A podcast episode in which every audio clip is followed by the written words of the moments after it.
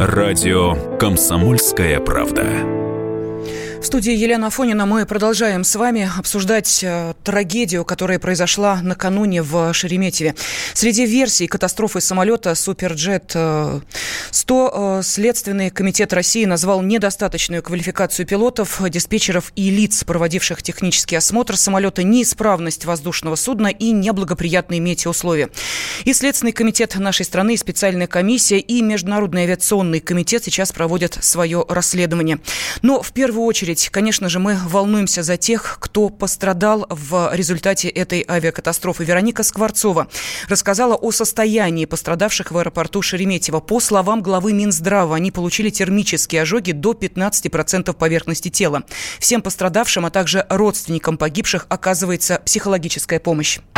Тысячи случаев оказания психологической помощи. Конечно, большинство из них – это дистанционная помощь. Это помощь по телефонам двух горячих линий, которые работают в МЧС России. Это более 950 случаев. Более 70 случаев – это случаи оказания психологической помощи очно тем людям, которые обратились к нам по, помощи, по поводу этой трагедии. В настоящий момент задействовано более 25 специалистов, э, из них 23 э, психолога из МЧС – еще э, около 20 специалистов находятся в резерве. А на сегодняшний момент работа организована не только в Москве и Мурманске, а на настоящий момент помощь организована в разных регионах, там, где а, проживают э, родственники погибших и пострадавших людей. В больницах Москвы остаются 9 человек. Состояние троих оценивается как тяжелое, еще шестерых средней тяжести. Пациенты госпитализированы в НИИ Вишневского, НИИ Склифосовского и Медцентр Федерального медико-биологического агентства. Пострадавшую, которую привезли в Институт Вишневского, пришла э, в сознание. Об этом э, сообщил глава НИИ Амиран Ривишвили. В институт вчера поступило четыре пациента, трое мужчин, одна дама. Вот она являлась самой тяжелой. У нее была термоингаляционная травма, то есть ожоговая травма, говоря простым языком, дыхательных путей. Поэтому она на искусственную вентиляцию. Были множественные ушибы у нее туловища, верхней конечности. Но сегодня утром на обходе она была ВКонтакте, с ней можно было общаться, так что это хороший знак. Вот она самая тяжелая. Трое пациентов молодые люди, 39 лет, они все в сознании, у них тоже есть небольшая термоинфекционная травма, но дышат они сами. Двое, значит, я бы сказал так, средней тяжести, один пациент тяжелый. Но они в сознании, с ними общаются родственники, и мы с ними работают психологи. Все методы исследования, включая компьютерные методы диагностики, проведены. Ну, пока я бы сказал позитивное общее впечатление с того, что может быть дальше. Мы желаем, конечно же, скорейшего выздоровления всем пострадавшим и соболезнуем родственникам погибших. Каждая история уникальная, история, которой трудно рассказывать, но действительно ком в горле. Вчера 5 мая жительница Мурманска Ксения Новикова готовилась встречать своих самых дорогих и близких людей. Ну еще бы, из Москвы возвращаются муж и дочка. Они сидели в хвостовой части рокового суперджета. Выбраться из горящего самолета они не смогли. Для самой Ксении эта трагедия стала вторым ударом. Всего полгода назад ее племянница погибла во время теракта в Керченском политехе. Тогда, в октябре 2018-го, Ксения летала в Крым на похороны девочки. Сейчас она приземлилась в Москве для опознания мужа и дочери. Нет, наверное, никакой помощи не надо. Пока я еще не очень понимаю, где и что, как. Я только прилетела в Москву я ничего не могу сказать. Ну, может, какая-то финансовая, финансовый сбор нужно организовать? Я, я, я ничего не знаю, честно. Кто-то что-то, если хочет, пусть делает. Я, честно, не, я ничего еще не знаю. Я ничего не знаю. Сейчас выхожу из самолета и иду на опознание. Какими были? Замечательный врач был. Можете у коллег спросить. Или у пациентов тысяч, которых он вылечил. Дочка 12 лет, школу закончила, была отличницей всю жизнь. Занималась спортом, успехи имела в плавании имеет второй взрослый разряд по плаванию. Везде была чемпионка, красавица, умница. Ну, самые светлые люди, которых теперь со мной рядом нет. Ну, оперативно я узнала, когда он начал гореть, поэтому ну, а потом уже я стала всех вызванивать и приехала в аэропорт. Ну, когда пришли сведения, да, они так постарались быть рядом, окружить всем вниманием. А потом сразу же, как только у них появились какие-то сведения, они сразу же поделились. То есть очень внимательно отнеслись, насколько это возможно в данной ситуации. Да, мы в теракте в Керчи потеряли племянницу. Это дочка моей сестры. Ну как я могу быть не? Я летала на похороны всей нашей семьи и была там вместе. Сестра поддерживала, и теперь это все коснулось у меня и моей семьи. Это, наверное, злой рок. Не знаю, что еще можно сказать. Конечно же, всем э, семьям пострадавших и в первую очередь э, погибших окажут всю возможную материальную помощь, но э, разве деньги могут вернуть близкого человека? Ну а с другой стороны, именно в такой ситуации люди и проявляют себя или как настоящие герои или... Ну, продолжать я не хочу, потому что сейчас у всех на устах имя бортпроводника трагического рейса 1492 Максима Моисеева. Дело в том, что именно он был с пассажирами в задней части самолета, там, откуда и начал распространяться огонь. И пока коллеги помогали людям спуститься по надувному трапу через переднюю дверь, Максим пытался открыть еще один выход. У него не получалось. Он начал помогать пассажирам покидать горящий самолет. До последнего Максим из самолета не выходил.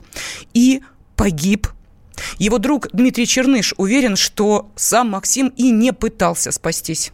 Он сам по себе вообще был как бы из того типа людей, которые а, преданы тому, что они делают, чего бы им это ни стоило, потому что они как бы это дело выбрали сами. И знаете, у него вот всегда чувствовалась вот эта военная закалка. Он учился до летной школы, он учился в кадетском училище. В процессе обучения он э, и летал на самолетах, и с парашюта прыгал. Мы, правда, были с ним в разных сменах, вот, на летной практике, но... То есть это у него как бы с самого детства был заложен. Он, э, да, как-то совмещал а, обучение с э, этой работой а, бортпроводника. Удивительно, конечно, но вот как-то получалось. Ну и в перспективе я знаю, что он хотел далее переучиться на уже пилота после окончания вот этой академии московской. И я почти уверен, что он осознавал происходящее, и он не думал о себе, он думал, как бы сделать так, чтобы те люди, которые были на борту, чтобы они смогли вернуться домой. Я, конечно, очень горд тем, что мне посчастливилось сидеть с таким человеком за одной партой. Но даже в самой жуткой трагедии есть место настоящим чудесам. За страшными новостями из Шереметьево вместе со всей страной следила и мурманчанка Алена Медведева. Она прилетела с дочерью на майские праздники в Белгород к родителям. И обратно возвращаться должна была именно этим рейсом. 1492 Москва-Мурманск. Но произошло настоящее чудо. Начальник позвонил Алене и сказал, на работу в понедельник можешь не выходить. Отдохни еще три денечка, побудь вместе с дочерью. И вот Алены на борту того рокового рейса не оказалось. Она осталась дочерью, а когда узнала, что произошло с лайнером, долго не могла прийти в себя. Это радостью точно не назовешь. Это какая-то такая вот пустота, облегчение, наверное, и радость от того, какая-то такая вот, именно когда смотришь на ребенка, понимаешь, что ты, в принципе, еще можешь его видеть. Потому что там же получается так, что Аэрофлот, он же дает места рассадки за какое-то время. То есть ты уже не регистрируешься, как раньше, онлайн, тебе даются места. И вот у меня при вот, э, вот этой вот рассадке, потому что за какое-то время я уже смотрела, у меня была регистрация, как раз это был тоже конец самолета. И я так понимаю, что спаслись только те, которые сидели в первой части этого самолета. Это, конечно, ну, я не знаю, это ужас, кошмар и очень страшно. Мне теперь лететь 9 числа, возвращаться домой с теми же рейсами. Все-таки надеюсь, что снаряд в одну воронку дважды все-таки не падает, но после этого случае, конечно, буду внимательнее относиться к тому, по крайней мере, какой борт будет лететь. После трагедии с самолетами многие люди стараются избегать этого транспорта. Иногда страх превращается в кошмар. Пилот, психолог, специалист по аэрофобии Алексей Герваш говорит, как справиться с этим чувством. Абсолютное большинство аэрофобов в мире, аэрофобия страдает у нас порядка 30% людей, никогда не были ни в каких ситуациях, где их безопасность была бы хоть на полмизинца поставлена под вопрос. Людей, которые были в таких ситуациях, их единицы, аэрофобов в мире миллиарды. Когда нужно бить колокола тревоги, тогда, когда появляется такая штука, как избегание. То есть если человеку просто немножко тревожно на взлете и на посадке, это абсолютно нормально, без проблем. Если человек начинает избегать в том или ином виде, это признак обратиться к специалисту, да, признак проблемы. и признак необходимости контакта с специалистом именно по аэрофобии. Теперь избегание, оно разное бывает. Ты не знаешь, человек вообще не летает. На самолетах избегать можно по-разному. Я избегаю. Если я, например, летаю, но всегда упиваюсь в хлам, например. Это избегание. Или избегание, это если я упиваюсь, не упиваюсь в хлам, потому что я не люблю алкоголь, но закидываюсь транквилизаторами. Это избегание. Избегание, это если я сажусь на борт, но никогда не смотрю в окно. Это избегание. Избегание, это если я сажусь на борт, но всегда смотрю в окно, чтобы контролировать самолет и не отвожу взгляда от крыла. Избегание, если я не больше трех часов летаю, потому что больше трех часов я не переживу этого ужаса. Вот любое из этих избеганий, это уже признак фобии, и она требует э, психотерапии. Ну а эксперта по выживанию Эдуарда Халилова мы спросили, а где в самолете самые безопасные места? Раз на раз не приходится, но по статистике мировой самые безопасные места это в хвостовой э, части самолета. Если вы думаете, что бизнес-класс обезопасен максимально, если самолет э, терпит крушение и падает э, в зону леса, то именно носовая часть в первую очередь разбивается о стоящие деревья. В первую очередь пилоты погибают и как раз пассажиры бизнес-класса. Тем более бывали случаи, когда самолет вылетал за взлетную полосу, врезался в здание. То есть это не панацея. И я сам, когда летаю, я всегда выбираю места в классе самолета, так как э, я вижу практически всех пассажиров, а ситуации разные могут быть вплоть до конфликтов. Во-вторых, э, при ударе у самолета чаще как раз хвостовая часть отваливается, рушится, и люди, если пристегнуты, они остаются в хвостовой части, все-таки аварийный выход, откуда можно выбраться. Здесь э, вопрос в том, что человек, который сидит ближе к окошку, ближе э, к иллюминатору, он находится в зоне риска. Радио «Комсомольская правда». Э, мы продолжаем в прямом эфире радиостанции «Комсомольская правда». Э, сейчас с вами я, Елена Фонина, и обстоятельства трагедии, которая произошла накануне, мы обсуждаем вместе с экспертами, и в том числе э, то, что касается не только ситуации в воздухе и самим самолетом Суперджет 100, но и с тем, как э, работа наземных служб устроена. Но э, давайте мы для начала, чтобы э, все-таки понять, как оценивали эту ситуацию те, кто следили за развитием трагедии, что называется, со стороны, что они видели. Вот один из очевидцев, который находился на, на территории аэропорта Шереметьево и следил за всем происходящим на большом удалении, его зовут Владимир Юдин, рассказал о том, что он увидел? Я увидел, как э, сотрудник э, на стойке сказал, что угорит самолет. Я сразу же подбежал к, к окну. Самого самолета не видел, но видел, что большие клубы черного дыма валят где-то вдалеке. И я сразу стал снимать и выложил все это в Инстаграм. Но сотрудники быстро сработали, то есть выехали машины, и буквально через минуту, через две уже дым стал белым и вскоре прекратился. Но э, если говорить о э, цифрах, то 55 секунд потребовалось для того, чтобы произвести эвакуацию э, из э, горящего самолета. 18 минут понадобилось для того, чтобы полностью потушить пламя. И э, для того, чтобы э, оказать посильную помощь, э, были задействованы 24 кареты скорой помощи. Насколько оперативно сработали и есть ли алгоритм действий в таких сложных ситуациях? Вот э, для того, чтобы чтобы получить ответы на эти вопросы, мы пригласили в студию генерального директора Ассоциации «Аэропорт» Виктора Горбачева. Виктор Иванович, здравствуйте. Здравствуйте. А, сразу а, возникает вопрос. Понятно, что когда а, такая чрезвычайная ситуация, у всех время бежит по-разному. Те, кто находится в эпицентре событий, кажется, что время растягивается. Те, кто должен оказать им помощь, делают это практически моментально. Есть какие-то нормативы того, как должно произойти, должна произойти ликвидация Э, чрезвычайной ситуации? Наземными службами, мы сейчас говорим об этом. Ну, прежде чем ответить, я хотел, во-первых, высказать свое соболезнование родным и близким погибших. Э, то, что вы говорите, нормативы, да, они существуют. Э, существуют такие федеральные авиационные правила обеспечения пожарной системы и обеспечения поисково-спасательной. Так что и нормы, и требования, и положения, они существуют. Они у каждого аэропорта свои или они общие? Нет, нет это общие. Угу но каждому аэропорту предъявляются свои требования. Если там, например, я говорю, для аэропорта Шереметьево требуется там, например, 20 машин, то, естественно, для какого-то регионального аэропорта, ну, требуется 2-3 машины. Это я имею в виду пожарных.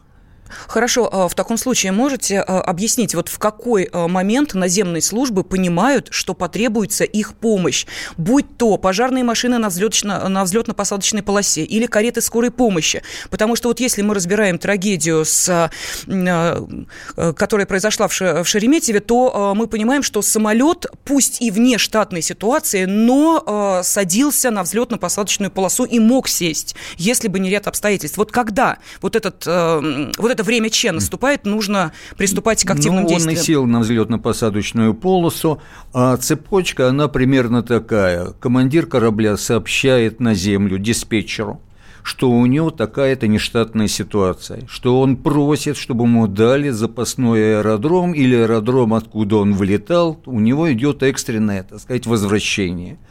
Диспетчер – получив такую информацию, передает ее руководителю полетов. Руководитель полетов связывается со службами специальными в аэропорту и предупреждает, что через такое-то время появится, будет произведена посадка аварийная воздушного судна по таким-то вот причинам. Или он загорелся в воздухе, или у него отказали двигатель, или еще что-нибудь. Но в любом положении все равно в это время должны уже сработать э, службы э, аварийные, и у кромки взлетно-посадочной полосы должны уже в дежурном состоянии находиться слева и справа и пожарные машины, и э, машины-буксировщики, если нужно будет эвакуировать, так сказать, воздушное судно, и пожарные, и э, машины э, скорой помощи. Они были? Я не знаю, я сейчас не могу сказать, потому что, во-первых, ни съемок не угу. было, а то, что сейчас проводят экспертизу э, уже комиссия, которая была создана, они нам должны сказать, были они или не были. Ну вот сейчас я не случайно начала с этих э, цифр, они официальные, и э, сейчас они уже становятся достоянием не просто узкого круга журналистов, а всех желающих понять, что и как происходило. 18 минут потребовалось на то, чтобы потушить горящий самолет. 18, ну, все зависит от того, что это за воздушное судно, это раз, и, так сказать, сам очаг горения. Потому что это может быть какой-то небольшой факел, Но или это видели, будет, да, это, это или это будет какая-то страшная катастрофа. 18 минут, ну, может быть, и понадобилось. Ну, если учитывать норматив, например, прибытия первого э, расчета э, к воздушному судну, он составляет 3 минуты в течение трех минут в любой конец аэродрома должна прибыть угу. сказать, вся машина и приступить уже к тушению. Э, вы знаете, э, Виктор Иванович, сейчас мы имеем возможность услышать то, как отреагировали на эту ситуацию сотрудники аэропорта. Вот давайте услышим. Это он сел так. Нормально полухает-то. Если он так сел, значит, он пострадал. Почему? А как? Нормально он сел. С огоньком. Ну, вы поняли, да, что ну, мы сейчас господи, услышали? идиоты, ну что можно, понимаешь ли, по каким-то там отдельным лицам нельзя судить вообще всей системе.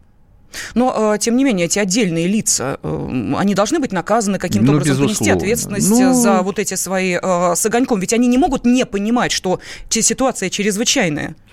Ну, по голосу видно, что это молодые ребята, их это забавляет. Ну, значит, соответствующие должны провести с ними работу, ну или, в конце концов, так сказать, выгнать.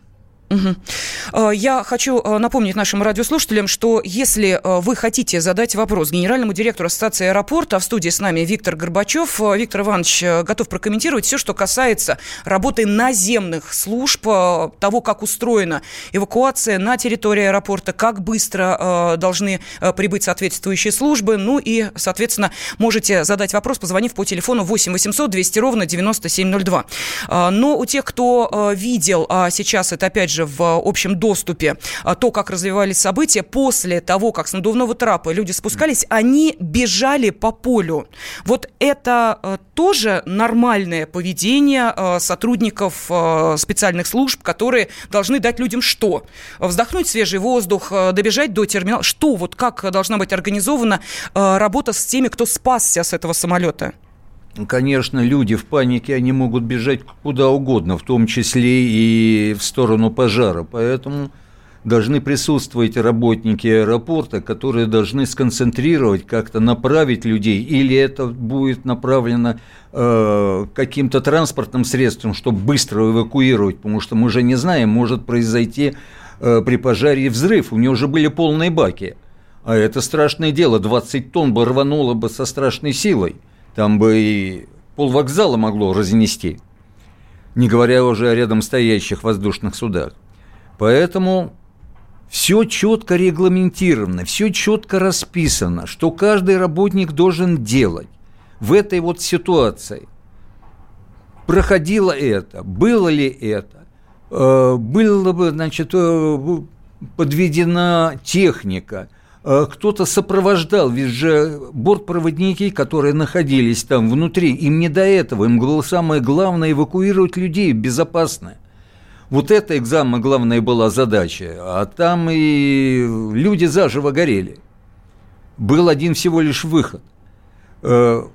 Э, ну, здесь это должна разбираться комиссия, потому что по тем э, съемкам э, видео, которые мы наблюдали, ну, что мы могли видеть? То, что на смартфоны сняли и показали, выложили в сеть, это же не профессиональная какая-то съемка, любительская – у нас же с вами была любительская съемка, когда самолет в аварийном состоянии садился, да?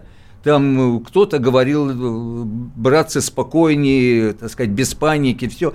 Но все это нужно разбирать буквально досконально. Но, тем не менее, есть какая-то а, комната, помещение на территории аэропорта, куда люди, а, куда их приводят для того, чтобы мы понимаем, ситуация чрезвычайная. Это значит, что будет а, вестись опрос людей как свидетелей этого ЧП. Безусловно, есть. Угу. Все это есть. И есть линейное отделение милиции, куда можно, полиции, куда можно это людей привести и сделать, как бы, понимаешь ли, там первый опрос. Есть специальные комнаты для этого, чтобы уже работали работники э, служб аэропорта. Вот говорят о том, что э, не могли с самого начала получить точные сведения. 10 угу. человек погибло, 3 человека, 40 человек, как потом оказалось. Ведь же это тоже, это же служба э, перевозок должна передать э, соответствующим, так сказать, службам э, количество людей, имена э, этих людей, как они зарегистрировались, полетели, кто остался. Ведь же должны были опрос провести, когда люди спускались. Но, правда, они тоже, так сказать, в шоковом состоянии. Ну, Виктор Иванович, давайте мы сейчас ненадолго прервемся для того, чтобы продолжить обсуждать, как вели себя в этой чрезвычайной ситуации сотрудники наземных служб аэропорта Шереметьево, не было ли какого-то сбоя в их действиях. И помогает нам разобраться в этом генеральный директор Ассоциации «Аэропорт» Виктор Горбачев. Радио «Комсомольская правда». В связи с трагедией в Шереметьево в Мурманске и в Мурманской области объявлен трехдневный траур, а мы пытаемся разобраться, насколько оперативно, слаженно и правильно сработали наземные службы. Сейчас с нами в студии генеральный директор Ассоциации «Аэропорт» Виктор Горбачев.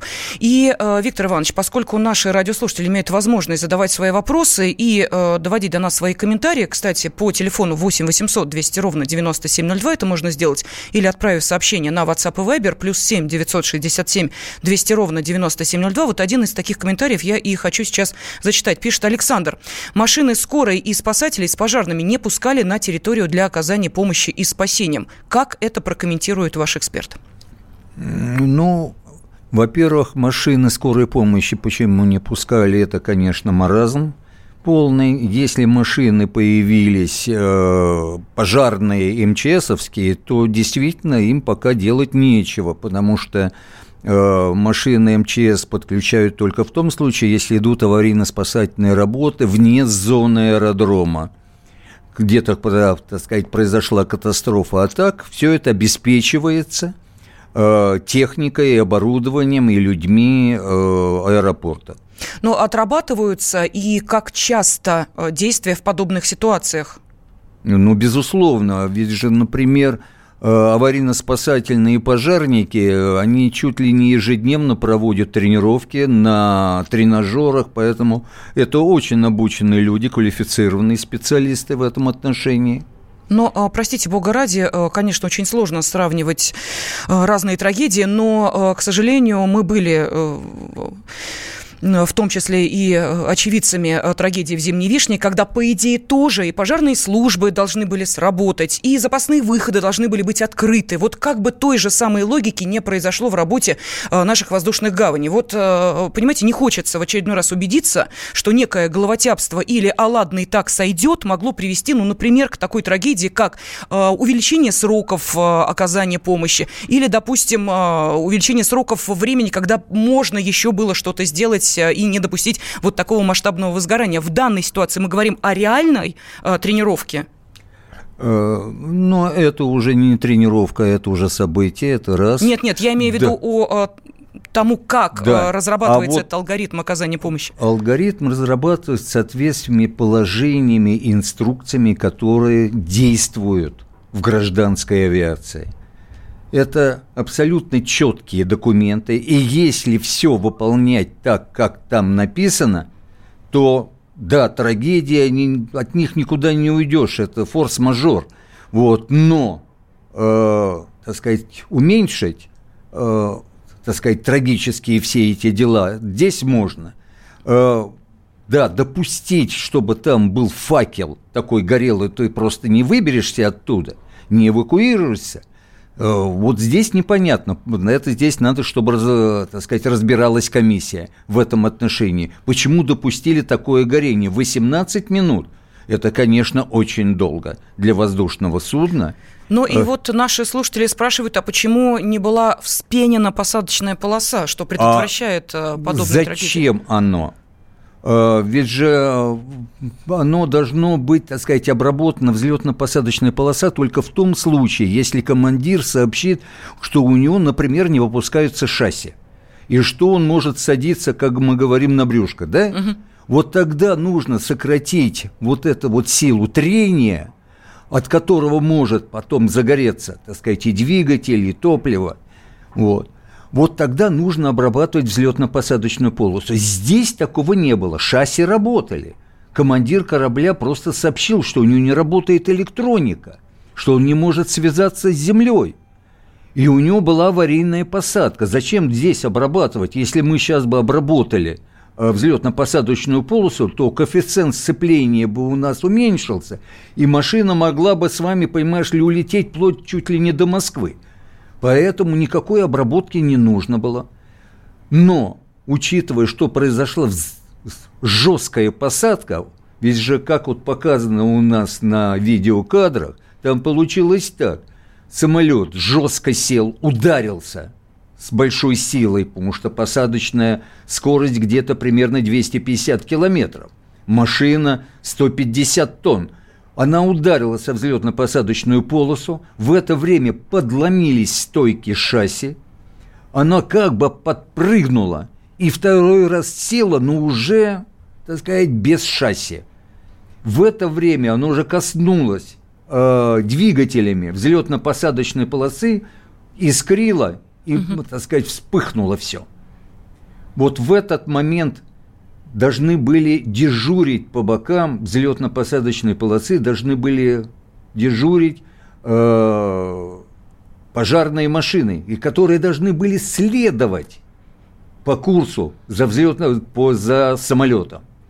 И когда вот произошел этот, так сказать, пожар, уже должно быть не только ждать, когда там остановится так сказать, а ведь же можно управлять э, вот этой вот пожарной пушкой, которая на, направляет пену, уже можно было на ходу все это делать, не распространяться. Ну вот мы и переходим пожару. к тому вопросу, который я вам задала буквально две минуты назад, когда спросила.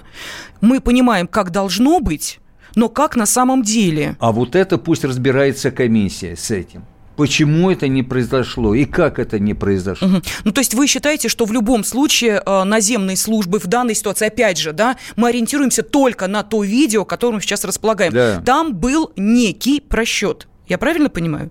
Я не могу сейчас точно сказать, Но, тем был не менее, ли он вот просчет или не был, спрашиваю... где находились машины угу. или не находились машины, потому что мы видели с вами только как село воздушное судно, И как, понимаете, там разгорелся этот факел. Мы только это видели. И еще видели, как э, спасались люди по надувному, так сказать, трапу. Вот это мы видели. Где там слева, справа, что, чего еще было, не знаю. Люди бежали. Они не должны были, потому что их должны были, так сказать, сопроводить работники аэропорта или в автобус, или куда-то там отвезти, потому что возникала система не только пожар, все это же, а система взрыва. Вот это было бы, не дай бог. Тогда бы погибли вообще бы эти бы люди. Угу.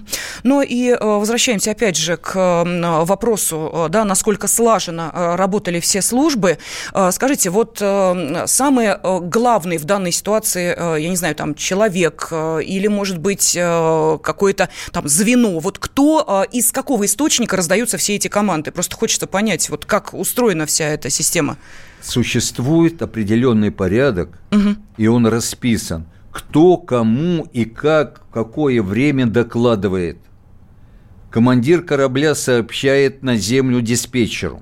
Диспетчер разрешает ему посадку аварийную. Диспетчер сообщает руководителю полетов. Руководитель полетов сообщает дежурному, который отвечает за аварийно-спасательную систему и за пожарную. В это время дежурный принимает экстренные меры, дает команду уже – и машинам для эвакуации, и пожарным машинам, сообщает в медицинскую часть, которая выделяет э, машины. Если э, машин не хватает, вот, то сообщают в ближайшее отделение э, медицинской помощи, да, скорую помощь. Угу. Те дополнительно выделяют технику и гонят. Время, в принципе, было, потому что ну что, он ушел на 28 минут, развернулся и пошел. У него опять же было минут 20. Об этом же он сообщил на землю. Вот здесь почему не сработали, непонятно. Ну, видите, некоторые считают, что, к сожалению, да, опять же, больше думают о коммерции, чем о безопасности. Да. То есть вместо лишней проверки лучше э, еще один магазин duty free открыть э, или, я не знаю, какое-нибудь кафе на территории аэропорта и, собственно, получать э, деньги. Вот наши радиослушатели тоже говорят, что опять победило бабло. Есть в этом доля истины? Доля истины есть, к сожалению.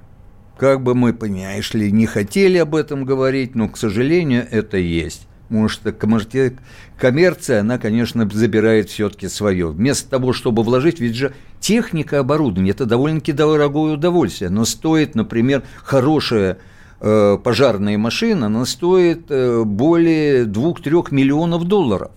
Эта машина. Но это действительно машина, которая обеспечивает и скорость, и объем, и все у нее есть. Вот, но иногда лучше поставить палатку и торговать э, пирожками, чем вложить эти деньги сюда. Но в ну, любом, так сказать, уставе акционерного общества записано в первую очередь это извлечение прибыли.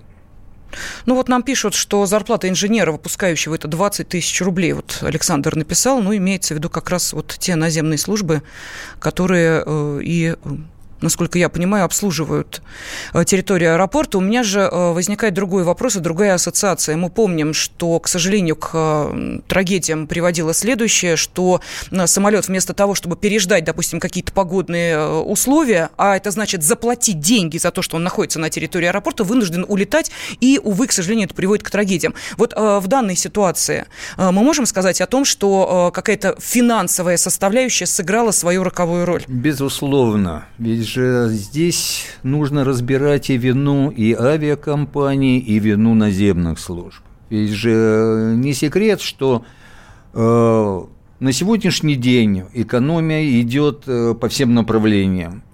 И лишний раз двигатель не заведут, и отказываются от каких-то услуг. Помните, было, так сказать, от э, того, что не произвели обработку от угу. обледенения – значит, самолет э, упал.